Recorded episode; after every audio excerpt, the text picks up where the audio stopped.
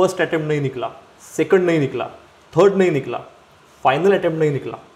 पलट के देखोगे जिंदगी के छः साल गायब.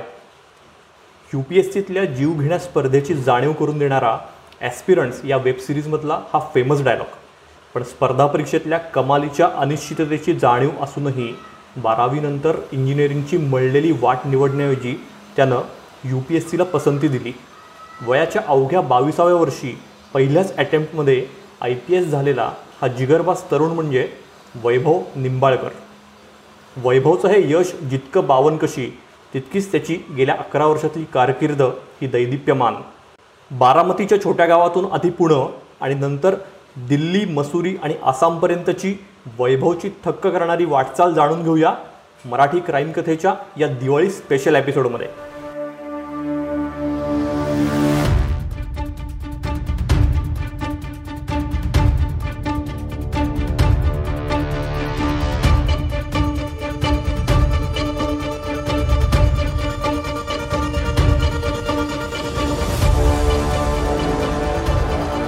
हॅलो फ्रेंड्स मराठी क्राईम कथा या माझ्या पॉडकास्ट शोमध्ये मी तुमचा होस्ट निरंजन मेडेकर तुम्हा सगळ्या लिस्नर्सचं अगदी मनापासून स्वागत करतो. सगळ्यात आधी तुम्हा सगळ्यांना दिवाळीच्या मनापासून शुभेच्छा आणि आजचा आपला एपिसोड हा दिवाळीनिमित्त असल्यामुळे खूप स्पेशल आहे कारण आज आपण एका खूप खास गेस्टला आपल्या पॉडकास्टमध्ये इन्व्हाइट केलेला आहे. त्यांचं नाव आहे वैभव निंबाळकर. वैभवची थोडक्यात ओळख म्हणजे ते आय पी एस आहेच आहेत आणि आसाम केडरमध्ये दोन हजार अकरापासून ते सेवा बजावत आहेत. त्यांनी आत्तापर्यंत वेगवेगळ्या सहा जिल्ह्यांमध्ये तिथे पोलीस अधीक्षक म्हणून जबाबदारी सांभाळलेली आहे. या आजच्या स्पेशल एपिसोडच्या निमित्तानं मी वैभवच्या पुण्यातल्या घरी आलेलो आहे. वैभव तुझं खूप स्वागत आहे मराठी क्राईम कथामध्ये.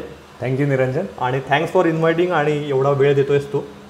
माय प्लेजर आपण लगेच सुरू करूया कारण मला खात्री आहे की आपले सगळे लिस्नर्स खूप एक्साइट आहेत. तुझे सगळे विचार जाणून गेला आणि तुझा प्रवास जाणून गेला आत्तापर्यंतचा. यू पी एस सीचा फायनल रिझल्ट डिक्लेअर झाला. तो क्षण अजूनही आठवतो तुला? हो नक्की आठवतो आहे त्यावेळी वेबसाईटवरती यू पी एस सीचे रिझल्ट्स डिक्लेअर व्हायचे. अजूनही होतात. तेव्हा माझा रोल नंबर मला आठवतो आहे मी यू पी एस सीच्या वेबसाईटवरती पाहत होतो. चेक करत होतो. दुपारची साधारणतः ती वेळ होती. आणि जेव्हा मी पाहिलं तेव्हा माझा ऑल इंडिया रँक दोनशे चार त्या लिस्टवरती वेबसाईटवरती लिस्ट झाला होता. आणि मनातून खूप आनंद झाला. घरी आई होती वडील कामानिमित्त बाहेर गेले होते. त्यामुळे सर्वात पहिल्यांदा आईच्या पाया पडलो. नंतर सद्गुरू श्री वामनराव पै ज्यांना मी फॉलो करतो. त्यां त्यांनाही नतमस्तक झालो. घरी सांगितली ही बातमी. वडिलांना फोन करून ही बातमी सांगितली आणि मग नंतर ती सर्व दूर पसरली. वा पण मला खात्री आहे की तो मोमेंट खूपच मॅजिकल असा असणार आहे.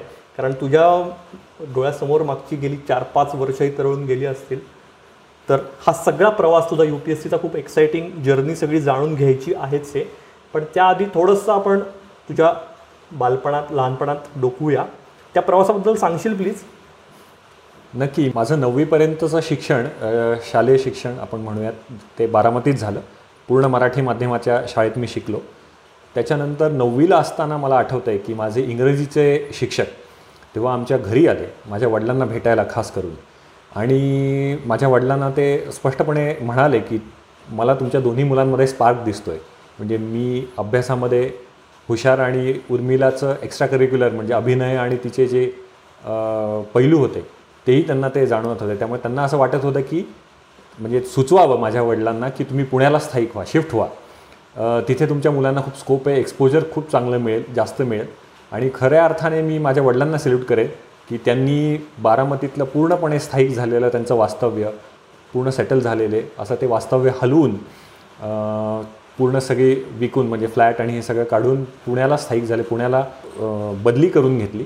न्यू इंडिया इन्शुरन्स कंपनीमध्ये माझे वडील ऑफिसर होते आता रिटायर झाले पण तेव्हा त्यांनी हे सगळं बदल मुलांच्या शिक्षणासाठी पुढच्या भवितव्यासाठी स्वीकारले आणि त्याच्यामुळे आलो.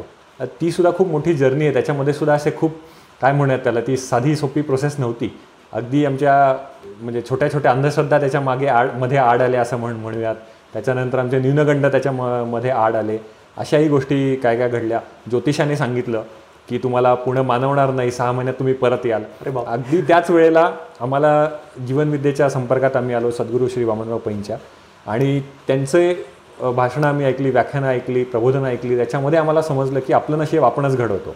तूच आहेस तुझ्या जीवनाचा शिल्पकार. आणि त्याच्यानंतर हळूहळू आमच्या विचारांमध्ये सुद्धा सकारात्मक बदल झाले. माझ्याही वाचनामध्ये सद्गुरूंची पुस्तकं आली.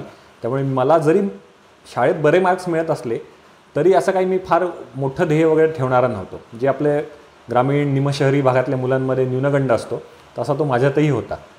आणि तो काही जात नव्हता.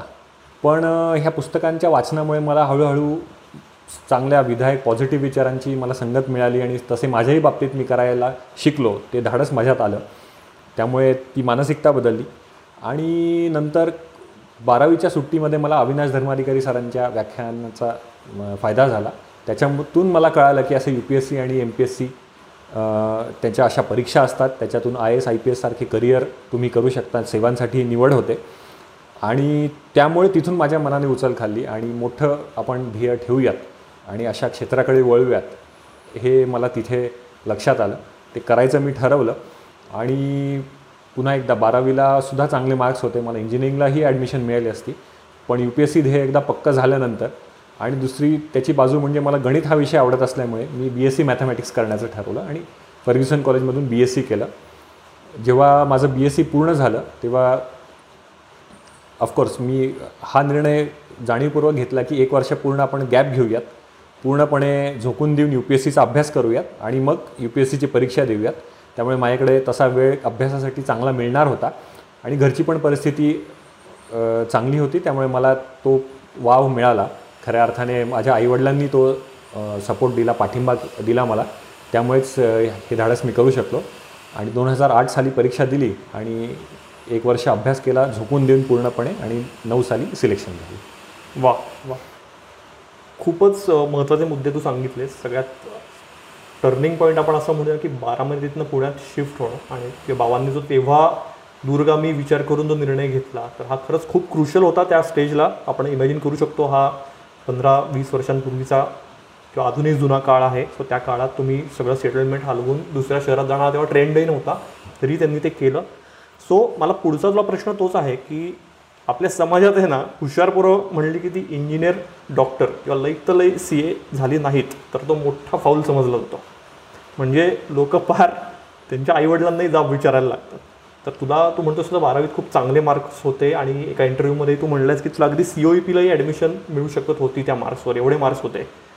तर तरीही हे आज त्या त्यावेळेला जर तू इंजिनिअरिंगला गेला असतास शंभर टक्के तू सिलिकॉन व्हॅलीत असला असतास कारण आत्ता तोच ट्रेंड आहे अजूनही.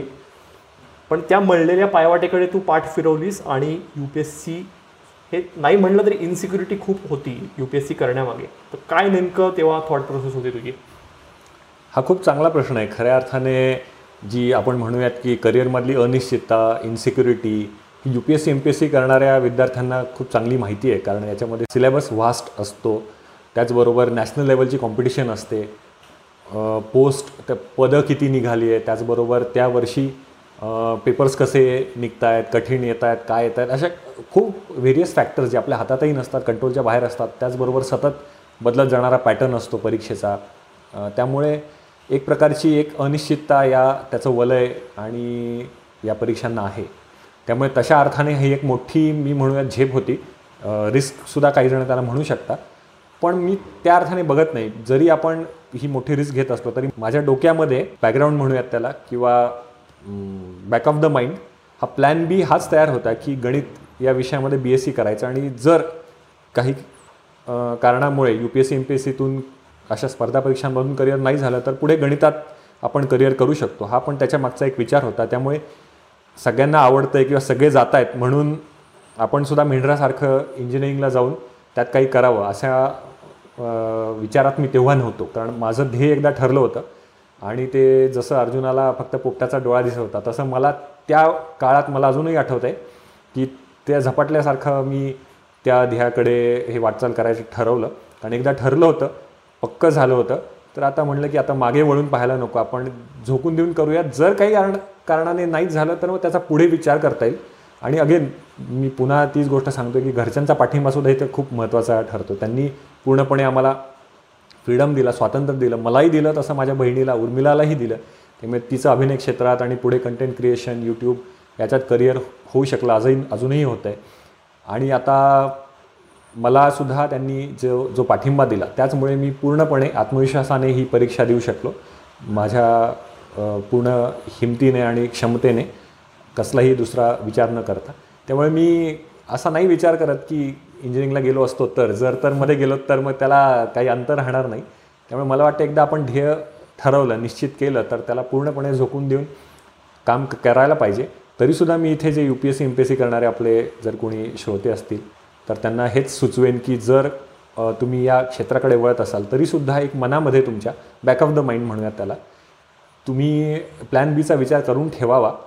अगदी लगेच नाही केला तरी कमीत कमी तुमच्या सेकंड फील्ड अटेम्प्ट नंतर तरी असं माझं मत आहे की तुम्ही प्लॅन बीचा आपला विचार करून ठेवा. कारण मी अशी पण मुलं खूप बघतो की जी अतिशय हलाखीच्या परिस्थितीतून ग्रामीण भागातून आईवडिलांचे पैसे खर्च करून शिकायला येतात.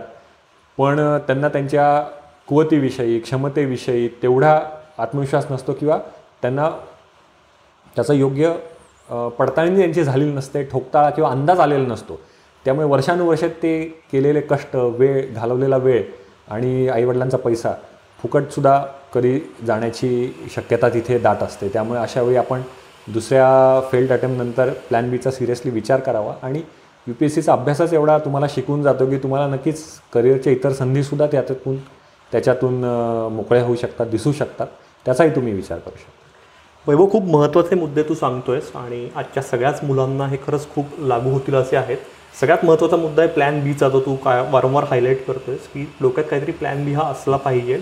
आणि योग्य वेळी त्या प्लॅन बीचाही तुम्ही विचार करायला पाहिजे. आता मला सांग की यू पी एस सी करायचं ठरवणं आणि ॲक्च्युअल प्रिपरेशन सुरू करणं यातही गॅप असेल किंवा फरक असेल कारण ओव्हरवेम व्हायला होत असेल खूप कारण ही परीक्षा ही जगातली सेकंड टफेस्ट म्हणली जाते. तर ह्या सगळ्या तयारीचे टप्पे कसे होते आणि क्लासेसबद्दलही तुझा एक्सपिरियन्स कसा होता तयारीच्या वेळेचा? आणि तूही काही काळ दिल्लीत पण गेलेलास मला वाटतं प्रिपरेशनसाठी तर या सगळ्याविषयी आम्हाला सांगशील प्लीज नक्कीच. एकदा का आपण ह्या परीक्षांकडे वळण्याचं ठरवलं तर सगळ्यात महत्त्वाची गोष्ट आपण केली पाहिजे की त्या परीक्षांचा अभ्यासक्रम काय सिलेबस काय ते सतत आपल्या डोळ्यासमोर असलं पाहिजे. कारण ॲक्च्युली वेल डिफाईंड असा अभ्यासक्रम आहे पण आणि नाही पण असंही आपण दोन्हीकडे म्हणू शकतो. कारण व्हास्ट सिलेबस आहे आणि ओपन एंडेड पण बऱ्याचसा आहे सिलेबस तरीसुद्धा तुम्ही सिलेबसच्या बाहेर जर भरकटलात तर मग तुम्हाला परत यायला ताळ्यावर यायला किंवा योग्य मार्गावर यायला वेळ जाऊ शकतो. तुमचे तुमचा वेळ किंवा तुमचे कष्टसुद्धा त्यात वाया जाऊ शकतात. त्यामुळे सगळ्यात पहिली गोष्ट अभ्यासक्रमाची पूर्ण ओळख तुम्हाला पाहिजे. लिटरली मी तर म्हणेन तुमचा पाठ पाहिजे किंवा समोर तुमच्या अभ्यासाच्या डेस्कवरती तो चिकटवलेला असला पाहिजे. दुसरी गोष्ट तुमच्या वैकल्पिक विषयांची निवड. ही अतिशय महत्त्वाची स्टेप आहे. आम्ही गमतीने म्हणतो की ऑप्शनल सब्जेक्ट म्हणजे लग्नाची बायको असते. शक्यतो बदलू नये. एकदा निवडल्यानंतर. त्यामुळे कारण त्याचा त्रास खूप होतो. कारण पुन्हा पुन्हा त्या विषयांचा नव्याने अभ्यास सुरू करणं तेवढी सोपी गोष्ट नसते. त्यामुळे अर्थातच दुसरा महत्त्वाचा विषय म्हणजे वैकल्पिक विषयांची निवड. तिसरं म्हणजे योग्य मार्गदर्शक निवडणं. त्याच्यामध्ये क्लासेस असतील किंवा काही. चौथं तुमचं मटेरियल योग्य पुस्तकांची तुमची निवड असणं. कारण दररोज हजारो पानांचं मटेरियल मार्केटमध्ये ॲड होत राहते त्यामुळे जर तुम्ही इकडे तिकडे एक ना धड भाराभर चिंध्या करत बसलात तर तुम्हाला भरकटायला वेळ लागणार नाही आणि कन्फ्युजन खूप वाढत जाईल. त्यामुळे you should stick to the standard list जे काही स्टँडर्ड पुस पुस्तकं आहेत मी बघतो बरेच मुलं सुरुवातच गाईड्स वगैरेपासून करतात. ते ती मोठी चूक आहे कारण यू पी एस सीला ओरिजिनल थिंकिंग खूप महत्त्वाचं आहे. त्यामुळे ती एक बाजू आपण सांभाळली पाहिजे. आणि बाकी तुमची ओन प्रिपरेशन तुमचे सेल्फ स्टडी स्किल्स ते पण त्याचाही तिथे कस लागतो? कारण आपण जो यू पी एस सीसाठी अभ्यास करतो. तो आणि युनिव्हर्सिटीमध्ये जो आपण केलेला असतो एखादी डिग्री किंवा पोस्ट ग्रॅज्युएशन मिळवण्यासाठी तर त्याच्यामध्ये अंतर आहे. त्यामुळे ते आपण जरा सांभाळलं पाहिजे की तुमचं इथे यू पी एस सीमध्ये ओरिजिनल थिंकिंग तुमची मतं ऑनेस्ट विचार तुमचे तिथे विचारात घेतले जातात आणि त्याला जास्त महत्त्व आहे. ना की तुमचं किती पानांचं तुम्ही उत्तरपत्रिका लिहिली आहे जेवढं त्याचं वजन जास्त तेवढे मार्क्स जास्त अशा पद्धतीत आपण दुर्दैवाने कधी कधी वाढलेलो असतो. त्यामुळे यू पी एस सीमध्ये त्या दिलेल्या शब्दमर्यादेत त्या दिलेल्या वेळेत आणि विचारलेल्या प्रश्नालाच अनुरूप म्हणजे टू द पॉईंट असं उत्तर लिहिणं खूप महत्त्वाचं असतं. त्यामुळे हे आपण घटक सांभाळायला पाहिजेत हे मला सुरुवातीलाच जाणवलं. त्याच्यामध्ये ऑफकोर्स क्लासेसचाही भाग होताच. म्हणजे मी सुरुवात मी म्हटलं तसं प्रेरणा मला धर्माधिकारी सरांकडून मिळाली. त्याच्याबरोबर मी ज्ञानप्रबोधिनीमध्ये म्हणजे आपलं जनरल स्टडीज त्याचं प्रशिक्षण घेतलं पुण्यामध्ये प्रवीण चव्हाणांकडे मराठी वाङ्मय केलं. पण तेव्हा नेमकं दोन हजार आठ साली जेव्हा मी परीक्षा देत होतो त्याच्या अलीकडे समाजशास्त्र म्हणजे सोशॉलॉजी ह्या विषयासाठी योग्य मार्गदर्शन नव्हतं. म्हणावं तसं. त्यामुळे आणि बाय द वे मी ते सांगू शकतो की तो वैकल्पिक विषय म्हणजे समाजशास्त्र निवडण्यासाठी मी सहा महिने घेतले. बरं. इतकं मी त्याच्यामध्ये विचार करून घेतला. कारण अगेन मी मगाशी म्हटलं तसं बदलल्याने खूप आपल्याला त्रास होतो. हो. तोपर्यंत ऑफकोर्स अभ्यास आधीचा बाकीच्या विषयांचा चालू ठेवला. पण जेव्हा जसं ठरलं की समाजशास्त्र हा विषय घ्यायचा आहे सोशोलॉजी आणि मी परीक्षा पूर्णपणे इंग्रजी माध्यमातून दिली. जरी माझं शिक्षण मराठी माध्यमातून असलं तरी. मला लक्षात आलं की जर पुण्यात उपलब्ध नसेल क्लास तर आपल्याला दिल्लीला जायला लागेल. पर्याय नाही त्याच्या व्यतिरिक्त कारण माझ्यासाठी हा विषय नवीन होता सोशोलॉजी त्यामुळे मी फक्त तो समाजशास्त्र विषय त्याचं मार्गदर्शन घेण्यासाठी मी दिल्लीला गेलो आणि फक्त तेवढं घेऊन परत आलो. दिल्लीत बाकी कुठले क्लासेस वगैरे काही केलं नाही. आणि असा तो माझा क्लासेसचा अनुभव होता. तरीसुद्धा एक कॉशन मी सांगू शकतो लोकांना सूचना वजा एक प्रेमळ सल्ला देऊ शकतो की क्लासेसचा रोल हा होका यंत्रासारखा आहे. म्हणजे कंपास जसं तुम्हाला समुद्रामध्ये दिशादर्शक बरोबर. त्याचं काम होकायंत्र करतं तसं फक्त तुम्हाला अभ्यासाला योग्य दिशा देण्यासाठी या क्लासेसचा उपयोग होतो कुठे अडलं असेल डाऊट्स असतील कन्सेप्ट क्लिअर करण्यासाठी. बाकी अभ्यास मात्र तुमचा तुम्हाला करायचा आहे. आणि तोही असा मजबूत आठ दहा बारा तासांचा तो सुद्धा सलग दोन वर्ष. म्हणजे असे शॉर्ट टर्म बस्टमध्ये नाही करायचा अभ्यास. तुम्हाला कमीत कमी दोन वर्ष. म्हणजे परीक्षेचं वर्ष आणि या वर्षी परीक्षा देणार आहेत आणि त्याच्या अलीकडचं. असे दोन वर्ष तरी तुम्हाला तो अभ्यास करावा लागणार आहे. त्यामुळे शक्यतो तुमचे विषय पण तसेच निवडावेत. अभ्यासाची पद्धतही तशी निवडावी की मी जर का लहानपणापासून एका पद्धतीने विशिष्ट पद्धतीने अभ्यास केला असेल तर उगाच यू पी एस सीसाठी काहीतरी जगा वेगळं करायला जायचं नाही. असे काही ठोकताळे मी पाळले आणि मला वाटते त्याचाच परिणाम म्हणून मग पहिल्या अटेम्प्टला यश मिळालं. वैभव तू मीडियमबद्दल एक चांगला मुद्दा सांगितलास की तू जरी मराठी मीडियममधनं शालेय शिक्षण झालं असलं तुझं तरी तू जाणीवपूर्वक इंग्लिश मीडियम घेतलं तर बऱ्याच मुलांना हे कन्फ्युजन असतं. तर तू काय सल्ला देशील? आणि तो न्यूनगंडही असतो किंवा तेवढा खात्री नसते की इंग्लिशमध्ये तेवढं व्यक्त होऊ शकू आपण. अगदी बरोबर आहे. आणि दुर्दैवाने मराठीबद्दल एक मनामध्ये एकतर तू म्हणालास तसं न्यूनगंड तरी असतो पण मला वाटते तसं आपण समजायला नको. आज इंग्रजी ही ज्ञानभाषा झाली आहे जगाची भाषा आहे. त्यामुळे जे काही ज्ञान ज्ञानाची साधनं आहेत मटेरियल आहे ते आवडो आवडो पण इंग्रजीमध्ये सगळ्यात जास्त मुबलक प्रमाणात उपलब्ध आहेत. जे काही स्टँडर्ड स्टँडर्ड सोर्सेस आपण ज्याला म्हणतो ते सगळे. यू पी एस सी बद्दल सुद्धा ते खरं आहे की मटेरियल इंग्लिशमध्ये खूप चांगल्या प्रकारे अवेलेबल आहे. त्यामुळे मी ठरवलं की कॉस्ट बेनिफिट ॲनालिसिस केलं की आपण जर इंग्रजी शिकलो तर त्याचे आणि इंग्रजीतून जर परीक्षा दिली तर त्याचे काय फायदे तोटे आणि जर मराठी माध्यमातून दिली तर काय? मला इंग्रजी शिकण्याचे फायदेच फायदे जाणवले. त्यामुळे मी तिकडे झुकतं माप दिलं आणि अगेन मला सांगायला आनंद आहे की सहा महिन्याच्या आसपास मी इंग्रजीवर प्रभुत्व मिळवलं. त्याच्यासाठी सुद्धा जो मंत्र वापरला तो सिंपल होता. अगदी युश जसं लहान मूल भाषा शिकतं नवीन स्पंजसारखी तसं आपण एखादी भाषा शिकली पाहिजे. थोडक्यात काय त्या भाषेत बोललं पाहिजे सतत. इंग्रजीच्या बाबतीत झालं तर talk in English walk in English किंवा listen to English discuss in English watch movies in English किंवा वॉच न्यूज इन इंग्लिश आणि थिंक इन इंग्लिश आणि practice practice practice in English that is the key आणि ही की वापरून मी इंग्रजी शिकलो. पुढे मला आसामला गेल्यानंतर आसामीत सुद्धा याच पद्धतीने मी सहा महिन्यात शिकू शकलो. तर ह्या पद्धतीचा उपयोग केला आणि इंग्रजीतून मी परीक्षा दिली. वैकल्पिक विषयांमध्ये तुझा मराठी वाङ्मय हा होता. यावरून असं दिसतंय की तुला मराठी साहित्याची आणि वाचनाची मनापासून आवड आहे. तर तुझ्या या छंदाविषयी सांगशील? हो मला मराठी भाषेविषयी प्रेम आहे कुठलीही नवीन भाषा शिकायला मला मुळात आवडतं हे माझ्या लक्षात आलं होतं.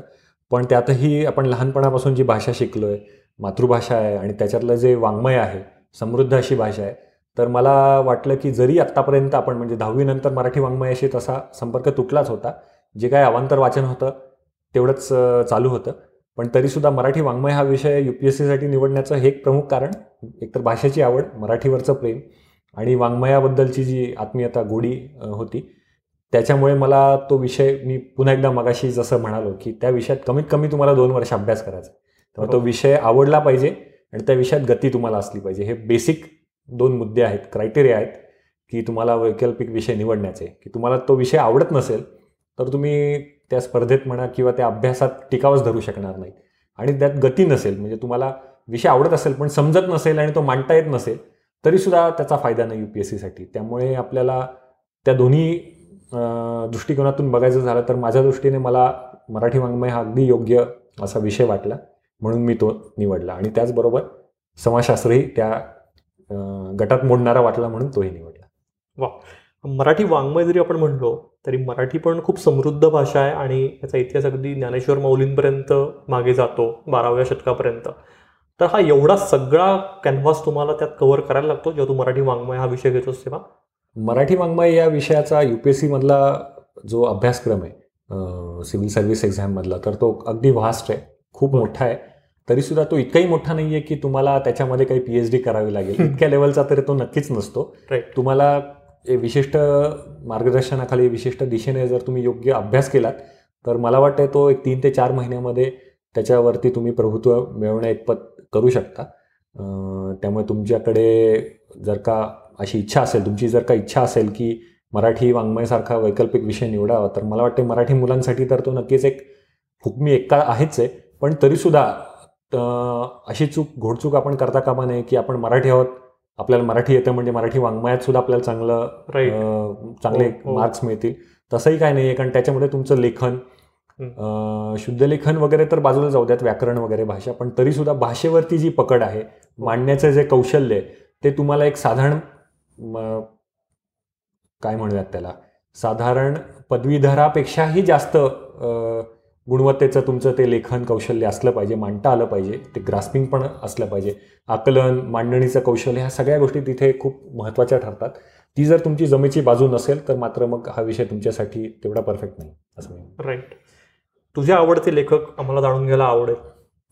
मराठी विशेषतः? मराठीमध्ये तसे भरपूर आहेत. मला कवितांची पण खूप आवड आहे. स्वतःही मी कविता करतो. त्यामुळे विवा शिरवाडकर आपले कुसुमाग्रज हो. तर नंबर वन आणि मराठीमध्ये तर धर्माधिकारी सरांची तर सगळीच पुस्तकं मला खूप आवडतात. पुलंचीही सगळी आवडतात. आणि सद्गुरू वामनराव पै यांची पण मी सगळी पुस्तकं वाचलेली आहेत. तसं सांगण्यासारखे खूप आहेत पण मला वाटते हे हो हो. टॉपमधले हे सांगता येतील. अगदीच अगदीच. आता मला सांग की यू पी एस सी तू क्लिअर झालेलास खूप मोठा आनंद असणार आहे तो.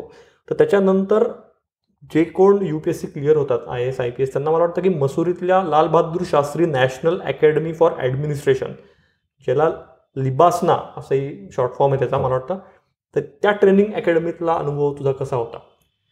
जेव्हा यू पी एस सीमधून सिलेक्शन होतं तेव्हा कुठलीही सर्व्हिस अलॉट होण्याआधी आपलं लवासनामध्ये म्हणजे मसुरीला जे आहे प्रशिक्षण संस्था तिथे तुम्हाला दाखल व्हावं लागतं फाउंडेशन कोर्ससाठी तो एक. साधारणतः तीन साडेतीन महिन्यांचा कोर्स असतो.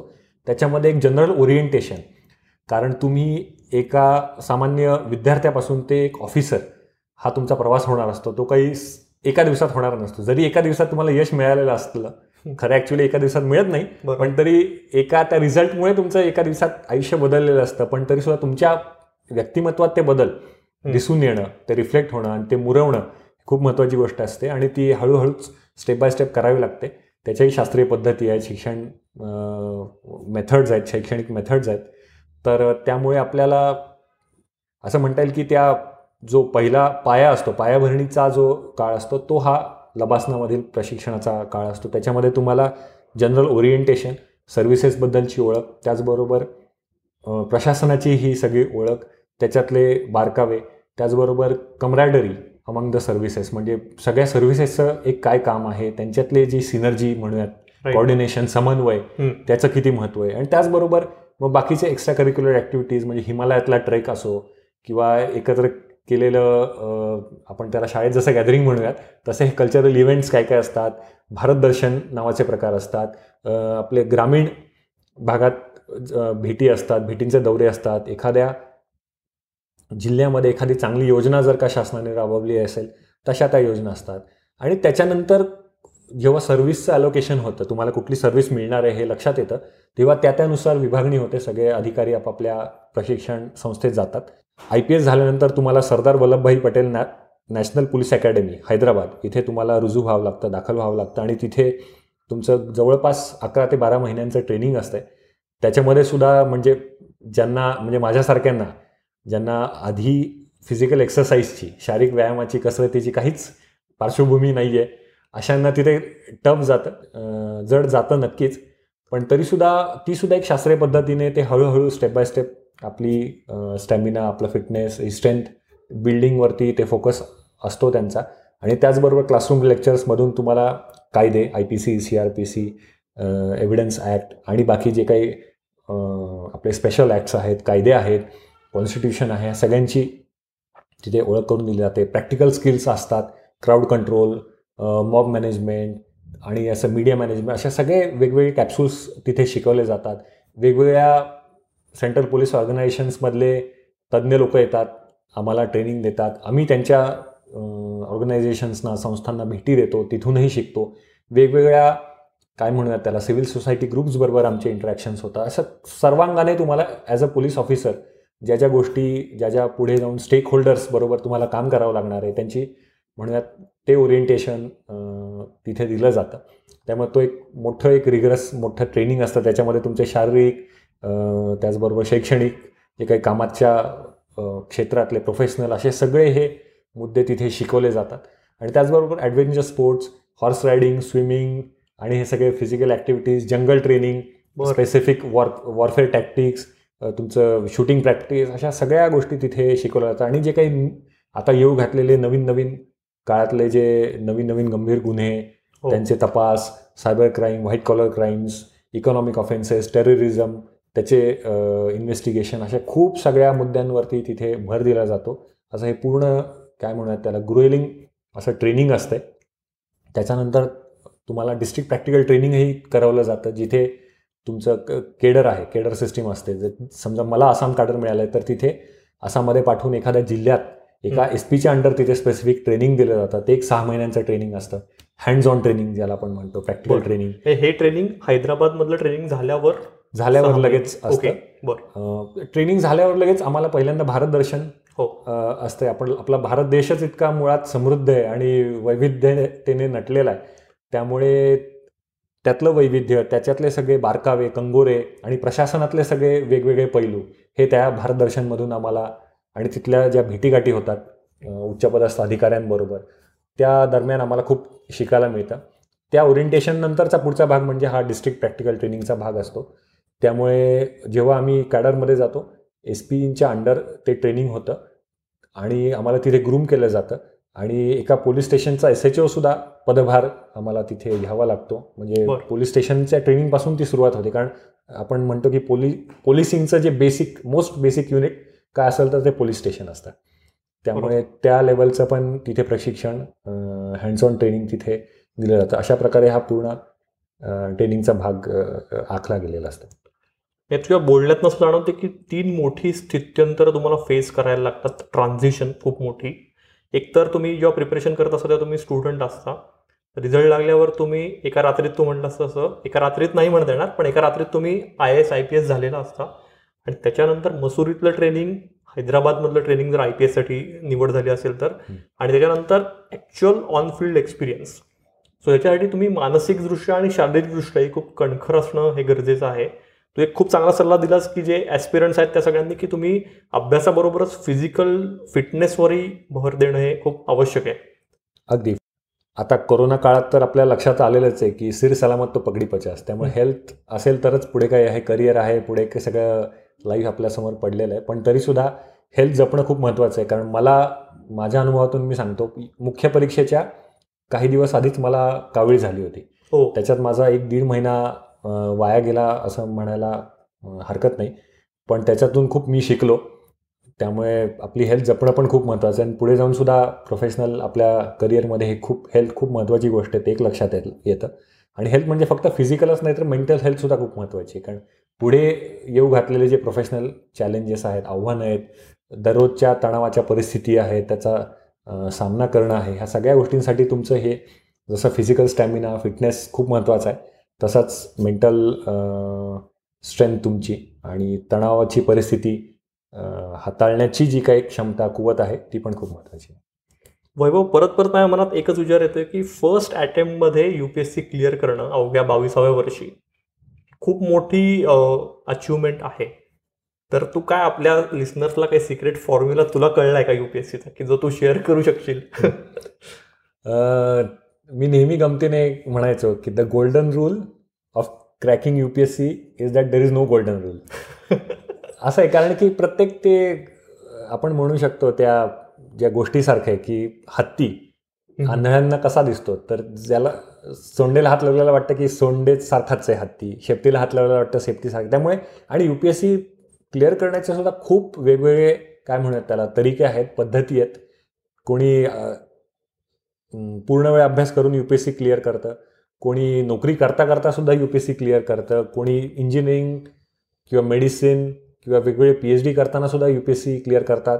तर कोणी आर्ट्स करून कृषी बॅकग्राऊंडमधून सुद्धा येऊन U P S C clear करतात. त्यामुळे असं काही आणि that is the beauty of the game आणि खऱ्या अर्थाने मला एक गोष्ट आठवते आम्हाला माझ्या सोशोलॉजीच्या सरांनी शिकवलेली.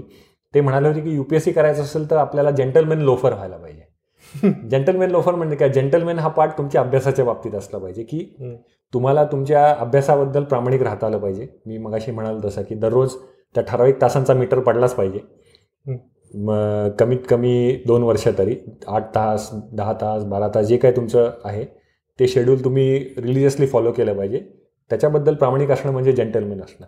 आणि लोफर हा जो पार्ट आहे की आपल्याला फक्त पुस्तकी किडा यात व्हायचं नाही आहे कारण ही तुमची जशी अभ्यासाची परीक्षा आहे तशी तुमच्या वेगवेगळ्या कौशल्यांची परीक्षा आहे व्यक्तिमत्वाची परीक्षा आहे. असं म्हटलं तरी त्यात काही वावगं नाही आहे त्यामुळे तुम्हाला लोफर व्हायला पाहिजे इन द सेन्स तुम्हाला सगळे सेन्सेस ओपन ठेवून चारी बाजूने तुमचं चौफेर लक्ष ठेवून तुम्हाला इतरत्र काय घडामोडी घडत आहेत त्या पण कळल्या पाहिजेत. त्यामुळे तुम्हाला जसं जनरल स्टडीज जनरल अवेअरनेस त्याचबरोबर इंटरव्ह्यू अशा प्रत्येक पातळीवरती त्याचं महत्त्व कळेल. एसेससारख्या निबंधासारख्या पेपर्समध्ये सुद्धा. चौफेर आपलं व्यक्तिमत्व असण्याचं ते जास्त मी म्हणेन की योगदान आहे. त्यामुळे जेंटलमेन लोफर असाल तर तुम्ही त्याच्यामध्ये लंबी रेस का घोडा होऊ शकता. खूप छान एक्सप्लेन केलंस वैभव तू. वैभव शेवटचा प्रश्न. योगायोगानं मी नुकतीच तीन वेगवेगळ्या आय पी एस अधिकाऱ्यांची पुस्तकं रिसेंटली वाचली. त्यातलं पहिलं होतं सदानंद दाते यांचं वर्दीतल्या नोंदी. जे मला माहिती की तूही वाचलेलंच आहेस. दुसरं होतं दिल्लीचे former police commissioner Neeraj Kumar यांचं खाकी फाईल्स म्हणून आहे. इंग्लिश आहे ते.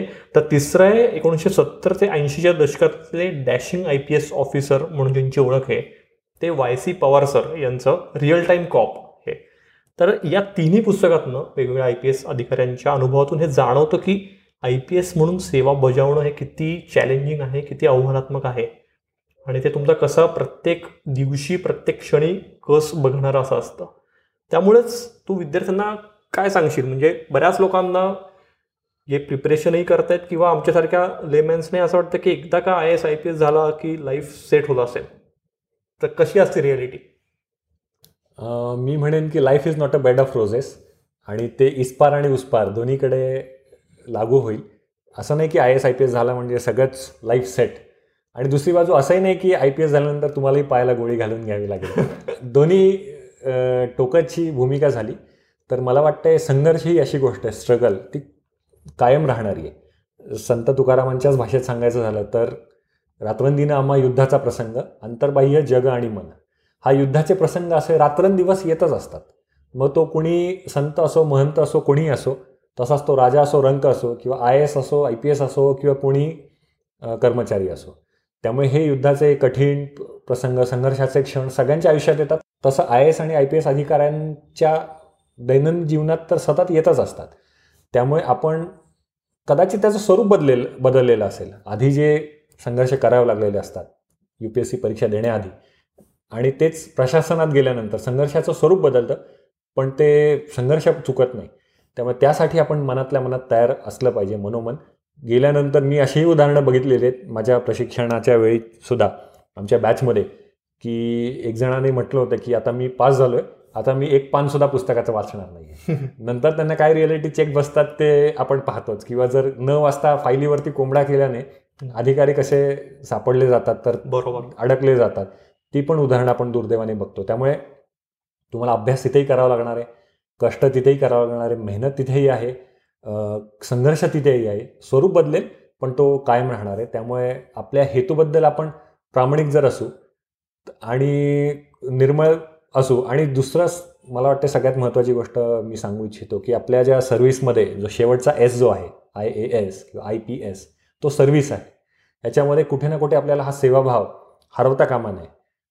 कारण आपला जे पूर्णपणे ही सर्व्हिस आहे ही सेवा आहे आणि त्याच्याबरोबर जो येणारा लवाजमा आहे प्रतिष्ठा म्हणूयात हे पॉवर्स म्हणूयात अधिकार हे सगळी ऑथॉरिटी हे सगळं मानमरातब आणि कौतुकाचे सगळे हे सगळे प्रसंग. तर त्याच्यामागे सुद्धा हा सेवाभाव जर असेल तर ते आपल्या अंगाला चिकटत नाही आणि आपण काही हवेत उडत नाही.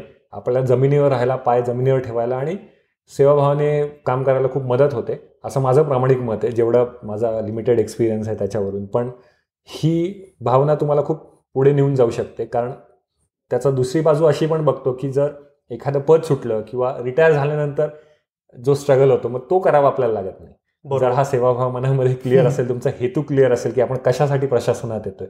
आणि हेतू क्लिअर असेल तर मग जसं आपण म्हणतो की लोक आते गए कारवा बनता गया तसं आपण निर्मळ हेतूने जर प्रयत्न केले तर आपल्याला पण साथ सगळ्यांची मिळत जाते सपोर्ट मिळत जातो. प्रशासनातही काम करताना तो अनुभव येत वा खूपच छान एक्सप्लेन केलंस वैभव तू. आणि खूप महत्त्वाचा मुद्दा सांगितलास की great power comes with great responsibility तर हे सगळ्यांनीच आपण लक्षात ठेवलं पाहिजे. आणि तुझ्याशी बोलताना तो तुझं डाऊन टू अर्थ असणं तुझं नम्र असणं हे प्रत्येक वाक्यागणिक जाणवतं आहे तर हे मला वाटतं की खूप महत्त्वाचं आहे. मित्रांनो वैभवसोबत सुरू असलेलं हे स्पेशल इंटरॅक्शन आपण पुढच्या एपिसोडमध्येही कंटिन्यू करतो आहे पुढच्या एपिसोडमध्ये आपण जाणून घेतोय वैभवचं आसाममधलं पोस्टिंग तिथं दहा वर्ष वेगवेगळ्या जिल्ह्यांमध्ये एस पी म्हणून त्यानं केलेली कामगिरी. काझीरंगातल्या गेंड्यांच्या पोचिंग विरोधातल्या मग कारवाया असो किंवा अवैध दारू ड्रग्स विरोधातल्या रेड्स असो अंधश्रद्धेतून होणाऱ्या हत्यांविरोधात राबवलेली महत्त्वाची मोहीम असो या सगळ्याबद्दल तर आपण जाणून घेणार आहोतच. पण गेल्या वर्षी सव्वीस जुलैला आसाम मिझोराममध्ये पेटलेल्या सीमावादात जीवाची बाजी लावून लढताना वैभवला गोळी लागली आणि तो गंभीररित्या त्यात जखमी झालेला. त्याच्या डोळ्यांदेखत सहा जवान धारातीर्थी पडले. त्या एका घटनेनं आयुष्यात काय काय उलथापालती झाल्या आणि त्या कसोटीच्या क्षणी अगदी पायात गोळी घुसल्यावरही रणांगण न सोडण्याची प्रेरणा कशी मिळाली? या सगळ्याविषयी आपण पुढच्या एपिसोडमध्ये जाणून घेणार आहोत. त्याच्यामुळे ऐकत रहा मराठी क्राईम कथा.